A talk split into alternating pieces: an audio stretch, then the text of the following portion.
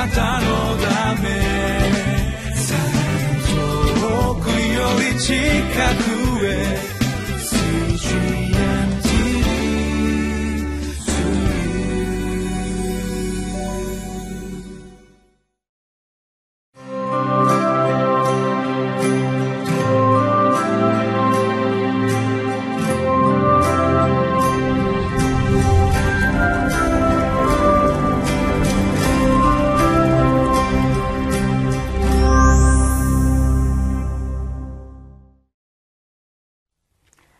習志野キリスト教会の山田泉です。今日は12月23日水曜日。与えられています聖書の箇所はイザヤ書11章1節から9節です。テーマはメシアが治められるので平和と希望を味わいます。です。明日はクリスマスイブですね。キャンドルサービスがそこかしこで持たれます。用意されているろうそくに4本全部火が灯る。また夕べです。イエス様のクリスマスお誕生を私たちがこの地上の中に持っている。なんて素晴らしいことだろう。なんて感謝なことだろう。本当にありがたいという心が満ち溢れる時です。今日はそのイエス様の思いをあふれさせて共に目を向けてまいりたいと思います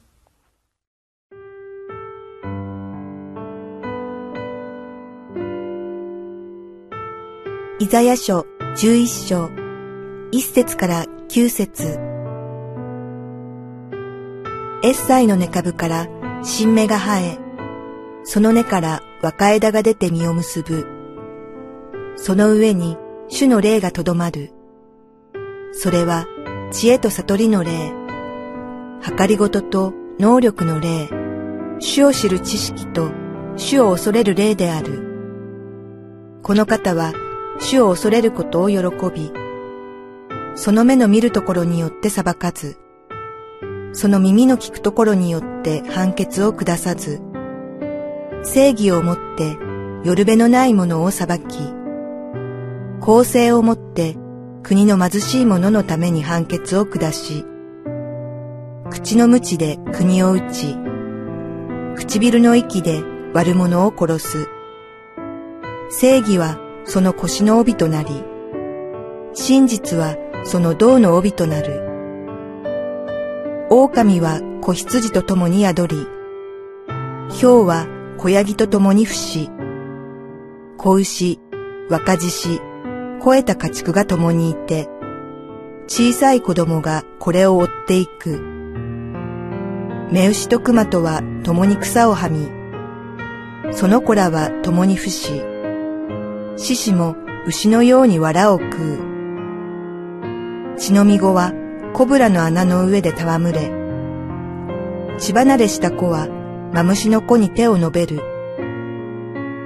私の聖なる山のどこにおいても、これらは害を加えず、損なわない。主を知ることが海を覆う水のように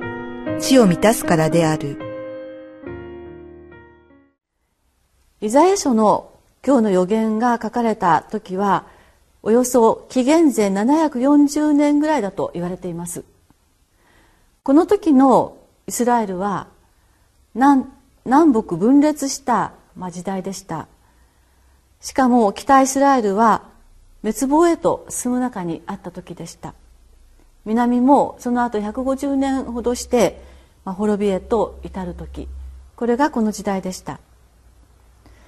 北イスラエルが陥落する少し前という時に預言者イザヤが今日の言葉を南ユダにおいて語った言葉です。この御言葉はイザヤ書の9章とともに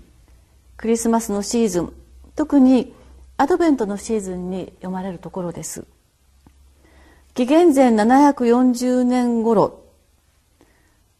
この時にですね主イエス様がこの地上に来られますよということが語られていたというのは本当に驚きです。まずこのことを通して私たちは神様の助け神様の救いというものはその場その場のものではないということをしっかりと感じ取っていきたいと思うのです。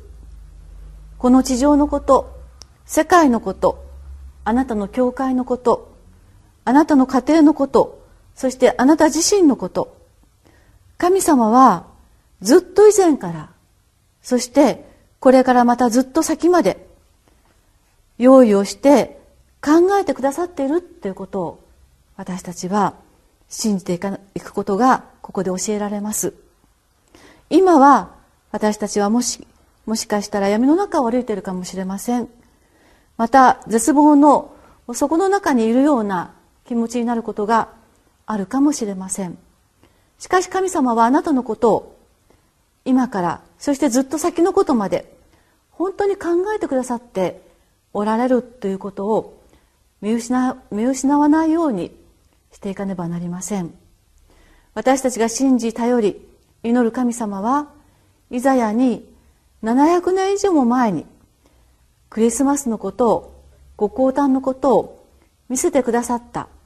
その神様と同じ神様を私たちは今信じて祈っているんだということは本当に感謝のことです。一節をお読みいたします。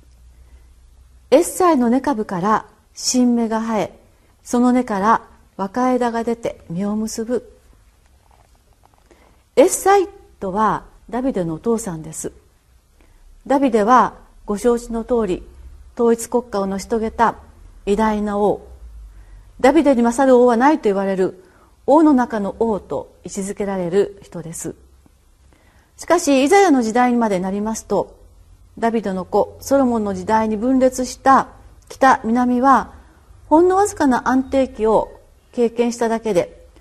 常に争いと裁きの不安定な時を過ごしていました。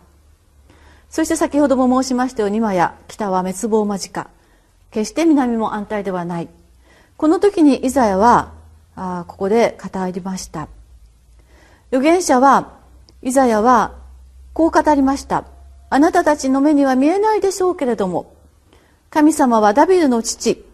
あのエッサイの切り株。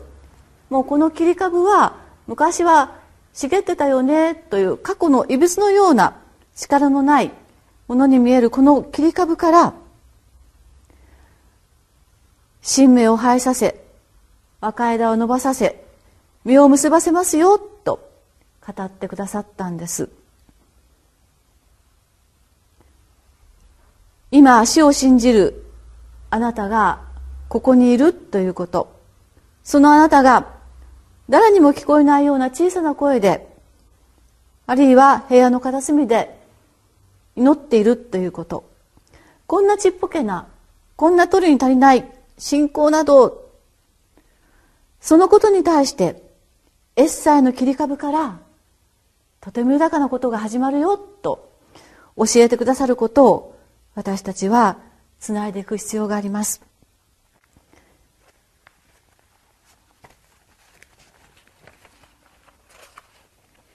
エッサイの切り捨てられた根株から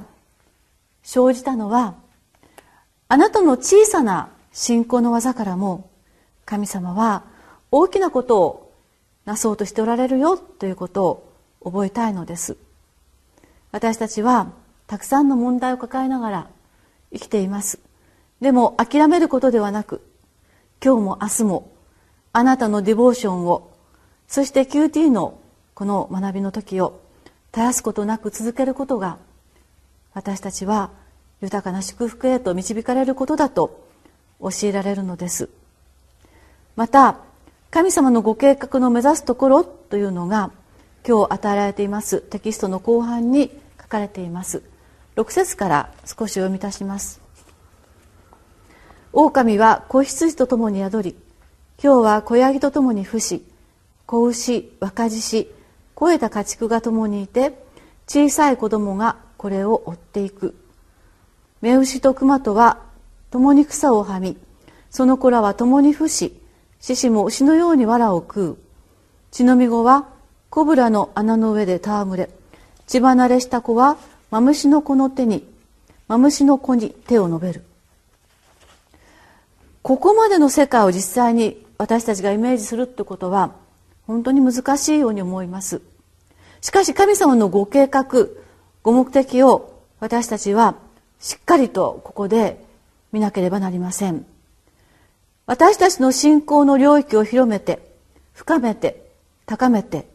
神様の心に私たちが近づくんですよと教えられているんです。どこまでもどこまでも私たちが神様が願っておられる目的へ達していくことを私たちは学ばねばなりません。私たちの祈りは自分の生活の一歩先のことを祈ることで精一杯かもしれません。でも神様はあなたの考えが及ばないほどの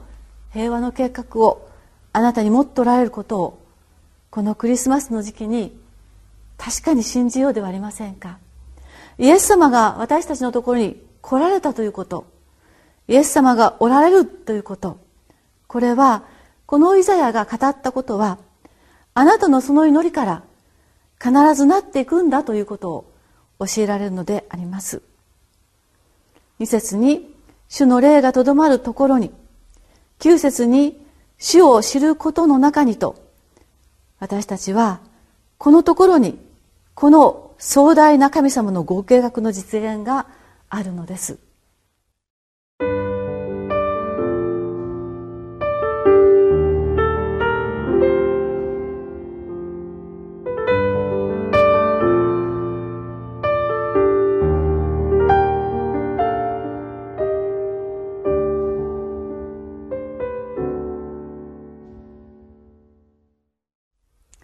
イエス様のご降誕をお祝いする時が